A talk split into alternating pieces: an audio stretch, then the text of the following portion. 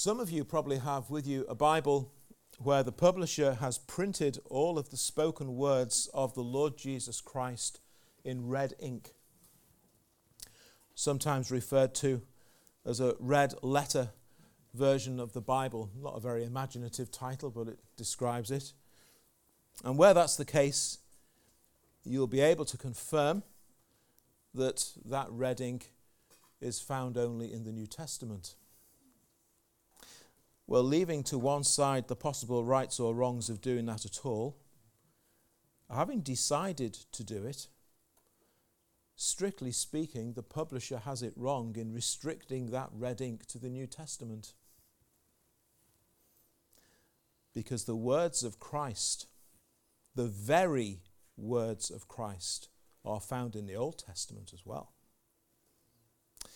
You can argue, of course, very strongly that as this entire book is God's Word, and as Christ is the eternal Word, why they're not printed all in red? but that would rather defeat the object, I suppose. Or maybe it just strengthens the case for those who think that those red ink versions can be unhelpful in that it suggests that certain parts of the Bible are much more important than others. Perhaps a discussion for another time.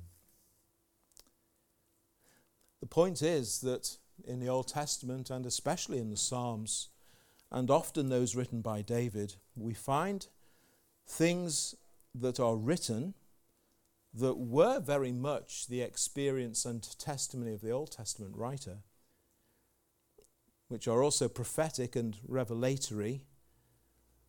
But in them we find that they reveal the person and the work of the Lord Jesus Christ. And we have words which in the New Testament are ascribed as being His. I mentioned last time when we looked at verses 6 and 8 that the New Testament writer to the Hebrews in chapter 10 explicitly credits these words as being the very words of Christ. There is so much more of the gospel and of Christ in the Old Testament than many Christians realize. And that's what makes the Old Testament so worthy of our time and study. What is the gospel really all about? What is it that lies at the very heart of the gospel? And the Lord Jesus Christ, what is it about him and the reason that he came into the world? Well, he came to make certain things known. Now, these things had already been made known through the Old Testament prophets as the writer to the Hebrews begins his letter. God, who at various times and in various ways spoke in time past to the fathers by the prophets. Now, the words of the Old Testament prophets were not always easily understood. Even today, when you read them, they're not always easily understood. But there are certain parts of it that are crystal clear. Read Isaiah 53, Psalm 51. There's not many that would say, I don't understand. Those passages which speak of Christ, well, they, they're made more and more clear in the Bible. And the fact that they, the Christ of whom they speak has come in person, well, that really leaves us without any excuse.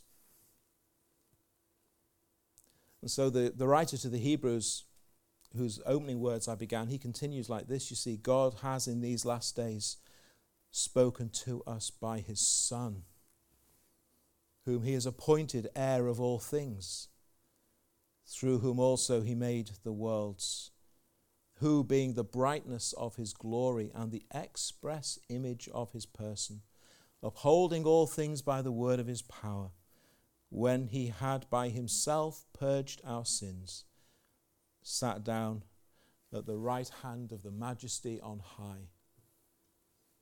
God has spoken by his Son. But actually, if you were to start reading your Bible at Genesis and work your way through, you wouldn't have to wait till you get to the New Testament to read the words of Christ.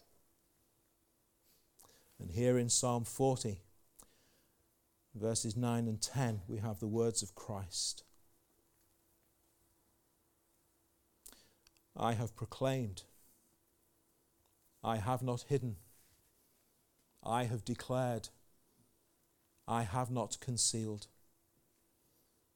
You're left without excuse that Christ has come. And by the mouth of the apostles and through all the generations of believers since then, Christ continues to make these things known. When Christ speaks, to whom does he speak? The great congregation, it says in our text. Who are they? All who will hear. Anywhere, everywhere, anytime. And so this evening, that now includes you. You're going to hear the very words of Christ in these verses. And what is it that Jesus has said which you need to hear? Well, we're going to consider these three things. You, what you lack and what you need. God, what He is like. And God, what He provides. And you're going to discover what you lack and what you need. And I trust, see that they're found only in Christ. Well, let's begin with the first of those headings what you lack and what you need. If you were to go down into the city centre on a Saturday afternoon with a questionnaire that began with this question, what do you suppose people might say? Here's the question If you had to name one thing in your life which you lack, what would it be? If you had to name one thing in your life which you lack, what would it be? How would an unbeliever answer that question? More money? More influence? More hope for the future. Employment, love, a partner, a child.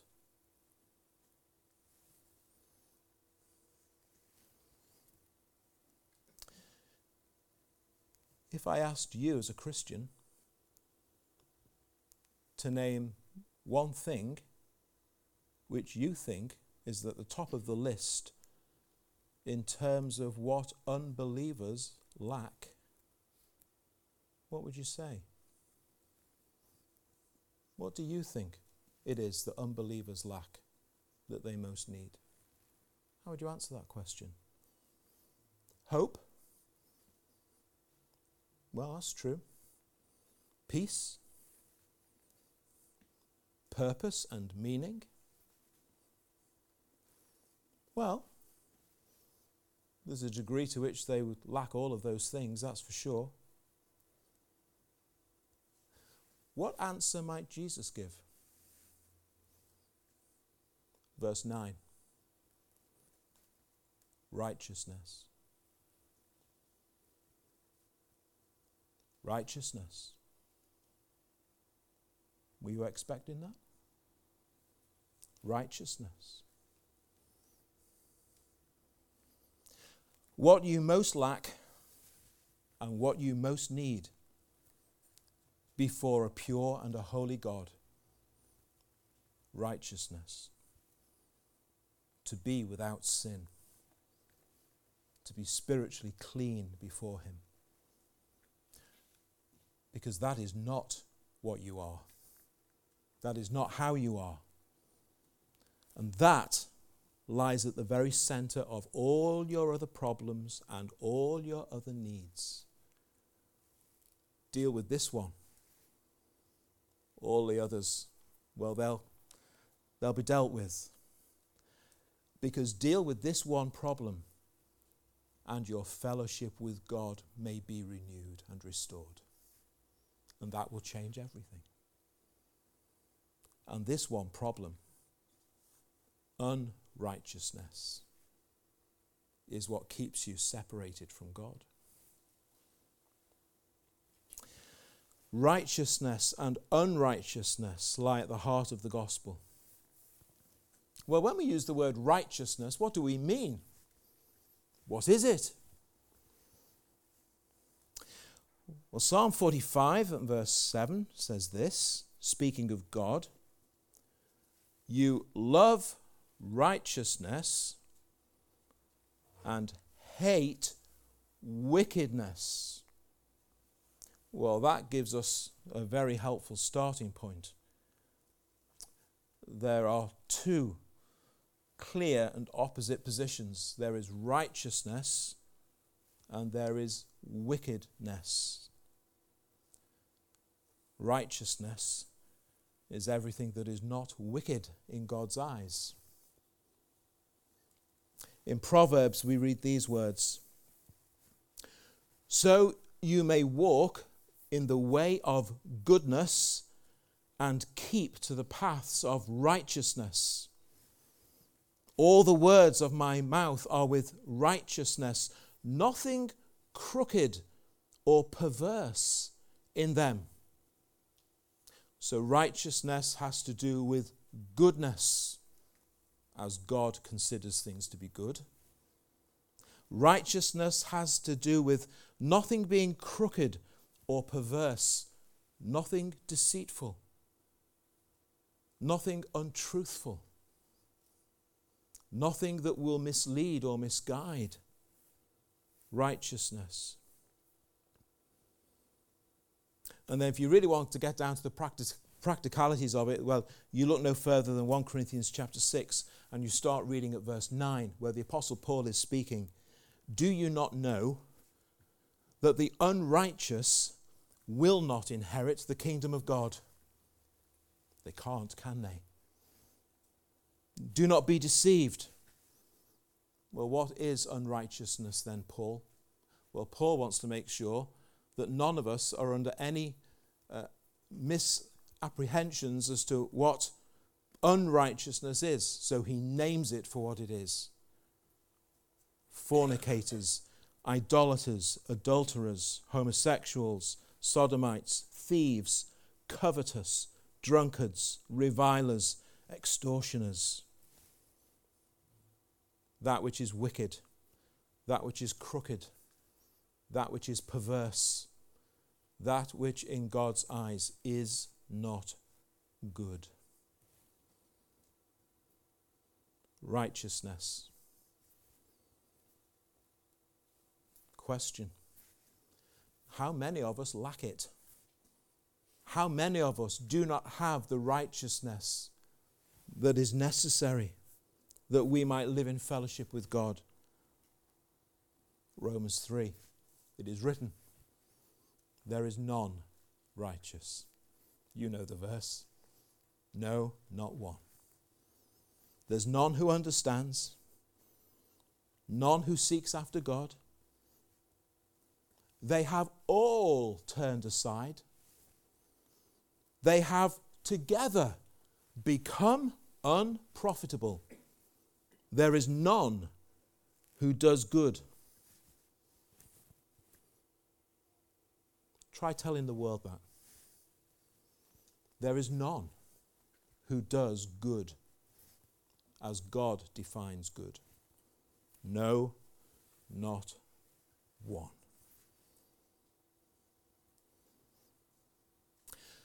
Why is this an issue? Why should it concern us?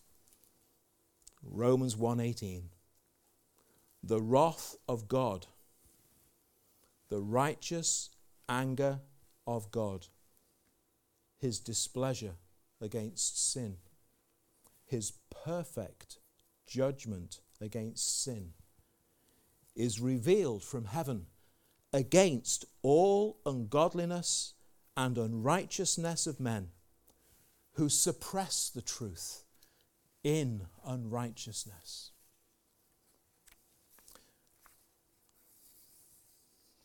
Do you not know that the unrighteous will not inherit the kingdom of God? That's why it's an issue.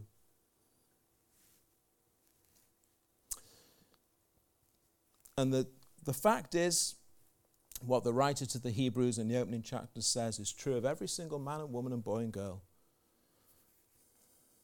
of God.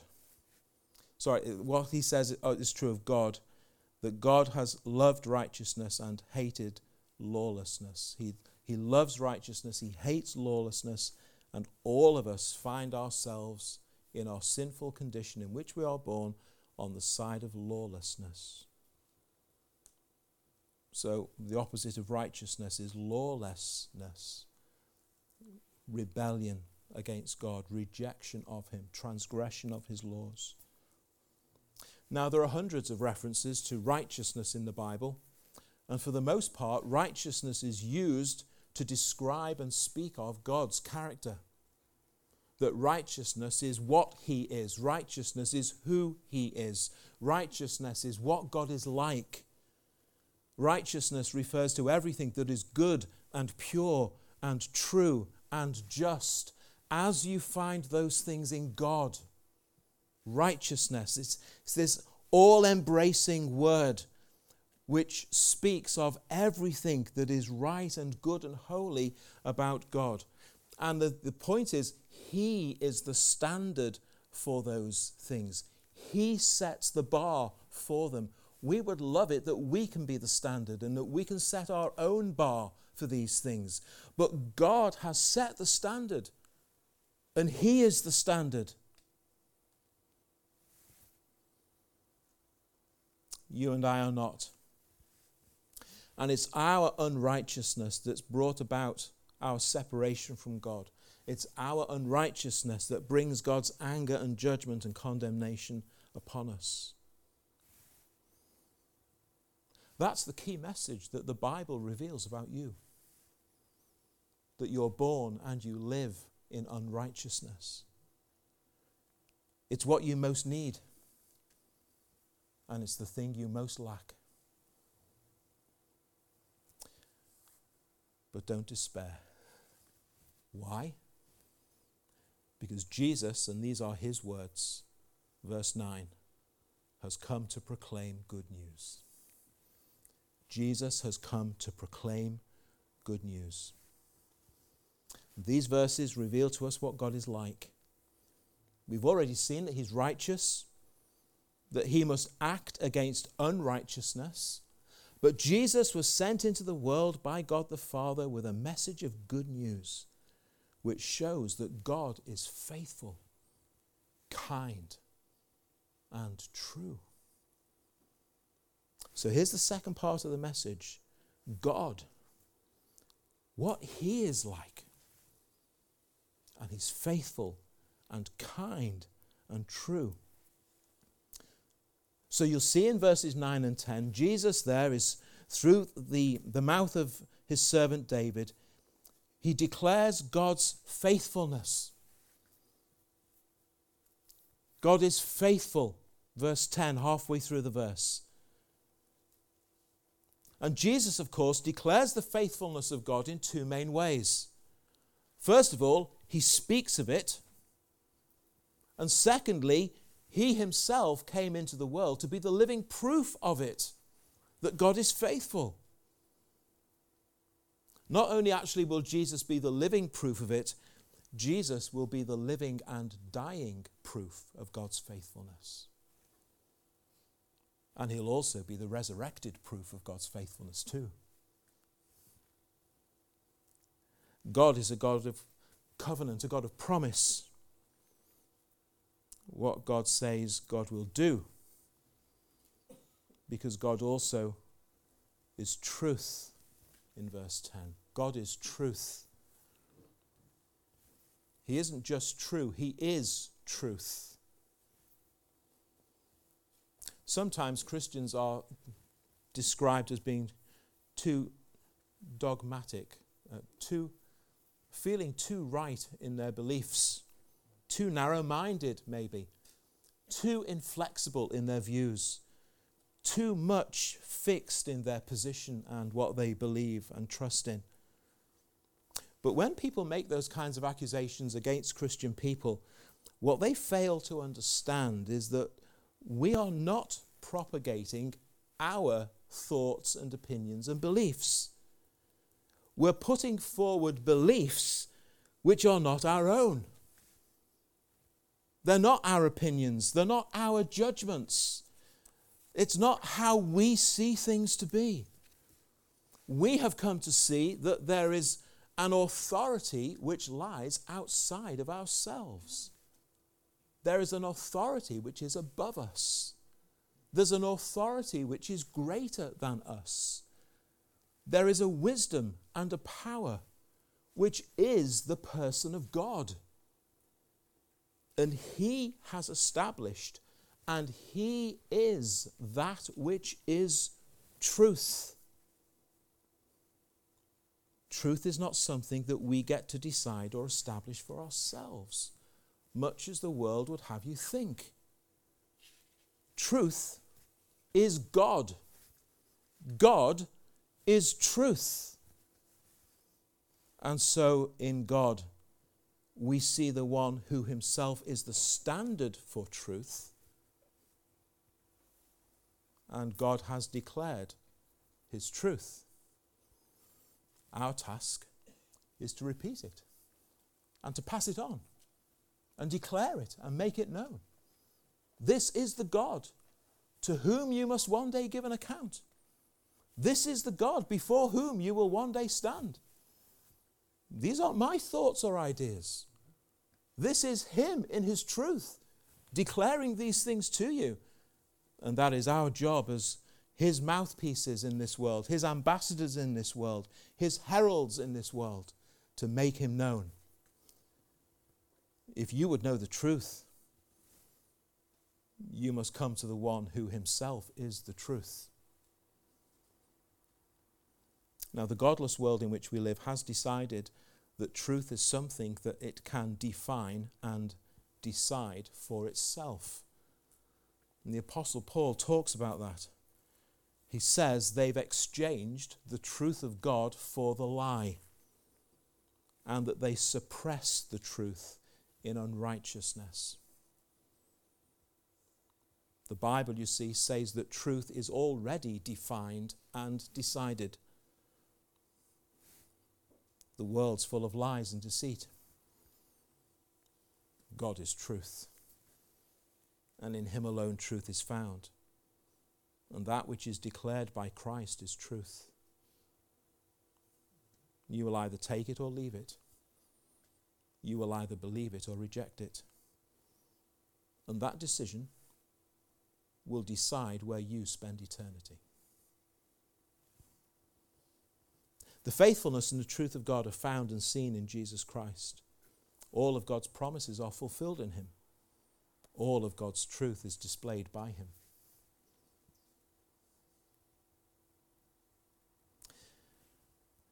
Is there such a thing as sin which is in need of forgiveness? And is there one who has the power and authority to forgive sin?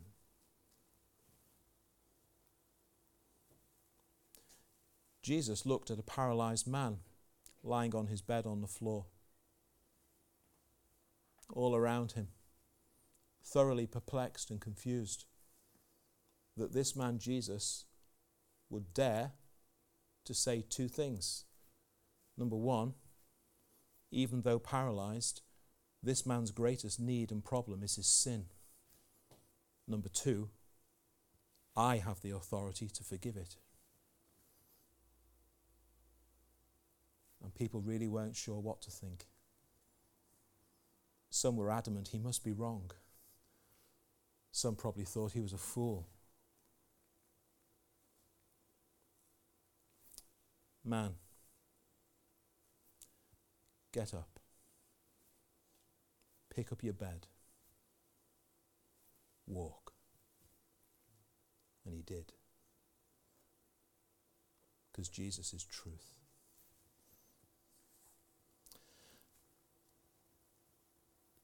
Everyone watched amazed as the paralyzed man rose to his feet and left rejoicing. Because you see, God is faithful, and God is truth, and God is kind. God is kind. I have not concealed your loving kindness, Jesus says through the mouth of David. What kindness you discover in the Lord Jesus Christ. What compassion he has upon people. God is many other things, but grasp hold of these three this evening, if nothing else. God is faithful, God is truth, and God is kind. The loving kindness of God.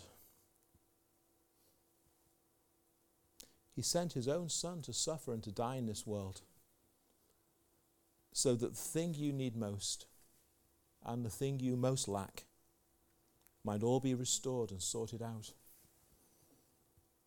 And he did so out of his sheer loving kindness, all of his grace given as a gift salvation. Salvation. God, what he is like, what he provides. Salvation. I've declared your faithfulness and your salvation. God is a saving God. Now, do you remember what we read earlier about your state before God in your unrighteousness? The wrath of God is revealed from heaven against all ungodliness and unrighteousness the unrighteous will not, cannot inherit the kingdom of God. Now, that is what the gospel is all about. That is what salvation is all about. God has come in the person of his Son, the Lord Jesus Christ, in order to deal with the issue and problem of your unrighteousness, which brings you under the wrath of God. And it's because of the salvation that he's secured through Christ that he's able to speak of the good news of righteousness. There is one who's come into this world and who's lived a sinless life in righteousness, and it is the perfect righteousness of Christ that is the good news for you. Why? Why is the righteousness of Christ good news for you. Romans 5:19 As by one man's disobedience many were made sinners so also by one man's obedience many will be made righteous. He made him who knew no sin righteousness to be sin for us, to take upon himself our unrighteousness. Why? That we, you, might become what? The righteousness of God in him. He's come to deal with the problem of your unrighteousness so that before your heavenly Father, this evening, before you leave this room, you may stand before God and Him view you as righteous in His sight because of Christ. What Christ has done in your place, and because of the righteousness of Christ which is brought to you. You see, it's a hugely significant thing in the Old Testament. In the sacrificial system, the animals chosen for sacrifice were to be the best of the flock and herd without any defect. And that requirement points forward to the one whom God has appointed to be his acceptable substitute to die in the place of sinners on their behalf. In Jesus Christ is the one man who ever walked this earth without sin. Never once was he lawless. In Christ there is perfect righteousness. There is good news of righteousness in the Lord Jesus Christ. Having no sin of his own meant that he had no debt to pay. And so he's qualified to stand in your place and pay your debt. And not only did he take your sins and your unrighteousness upon himself as if they were his, his righteousness now is accounted yours, as if it is yours before God the Father. What grace is this? That you may stand before God accepted in Christ because God may look upon you and all he sees is the righteousness of his own Son. No wonder it's good news of righteousness. There's a righteousness that's required of you if you would be in right standing before God. You don't have it any more than I do. But in Christ, it's yours. He's come to deal with the guilt of your unrighteousness and to give you the righteousness you do need. And it's His very own. I've quoted from 1 Corinthians 6, but I haven't continued in the quotation. Let me carry on. Do you not know that unrighteousness, the unrighteous, will not inherit the kingdom of God. And such were some of you, but you were washed, you were sanctified, you were justified, you were made right in God's eyes in the name of the Lord Jesus and by the Spirit of our God. And it's like a legal declaration that God has placed over you that you're accepted now in Christ. The Holy Spirit comes to sinners as Jesus said he would, and he convicts them of sin and of righteousness. Has he done that in you? Has he convicted you of your sin? Has he convinced you of your own unrighteousness? And has he convicted and convinced you of that righteousness which is found in Christ that you so need? And has He convinced you that at Calvary this glorious exchange has taken place, just as we've read? You know that in your sinful state, you're facing eternal ruin. But you see and find in Christ righteousness, and eternal hope. And in that new life which Christ brings, everything is completely turned around. And so Paul can say, having been set free from sin, because sin enslaves you, instead now you've become slaves of righteousness. See the complete turnaround? Let me quote a famous verse Seek first the kingdom of God, and all these things shall be added to you. You know that verse? What words have I just left out? Ah. Seek first the kingdom of God and his righteousness, the verse says, and all these things shall be added to you. Isn't that interesting? how often I've had that, heard that verse quoted and the and his righteousness gets left out. His righteousness is what's required. There's only one place where it's found, and that's at the cross of Christ. A whole new life and experience. A new heart and mind and nature. That which separates you from God done away with. That which permits you to draw near to God, given as his gift of grace. Righteousness, the thing you most lack. Righteousness, the thing you most need righteousness found only in the Lord Jesus Christ.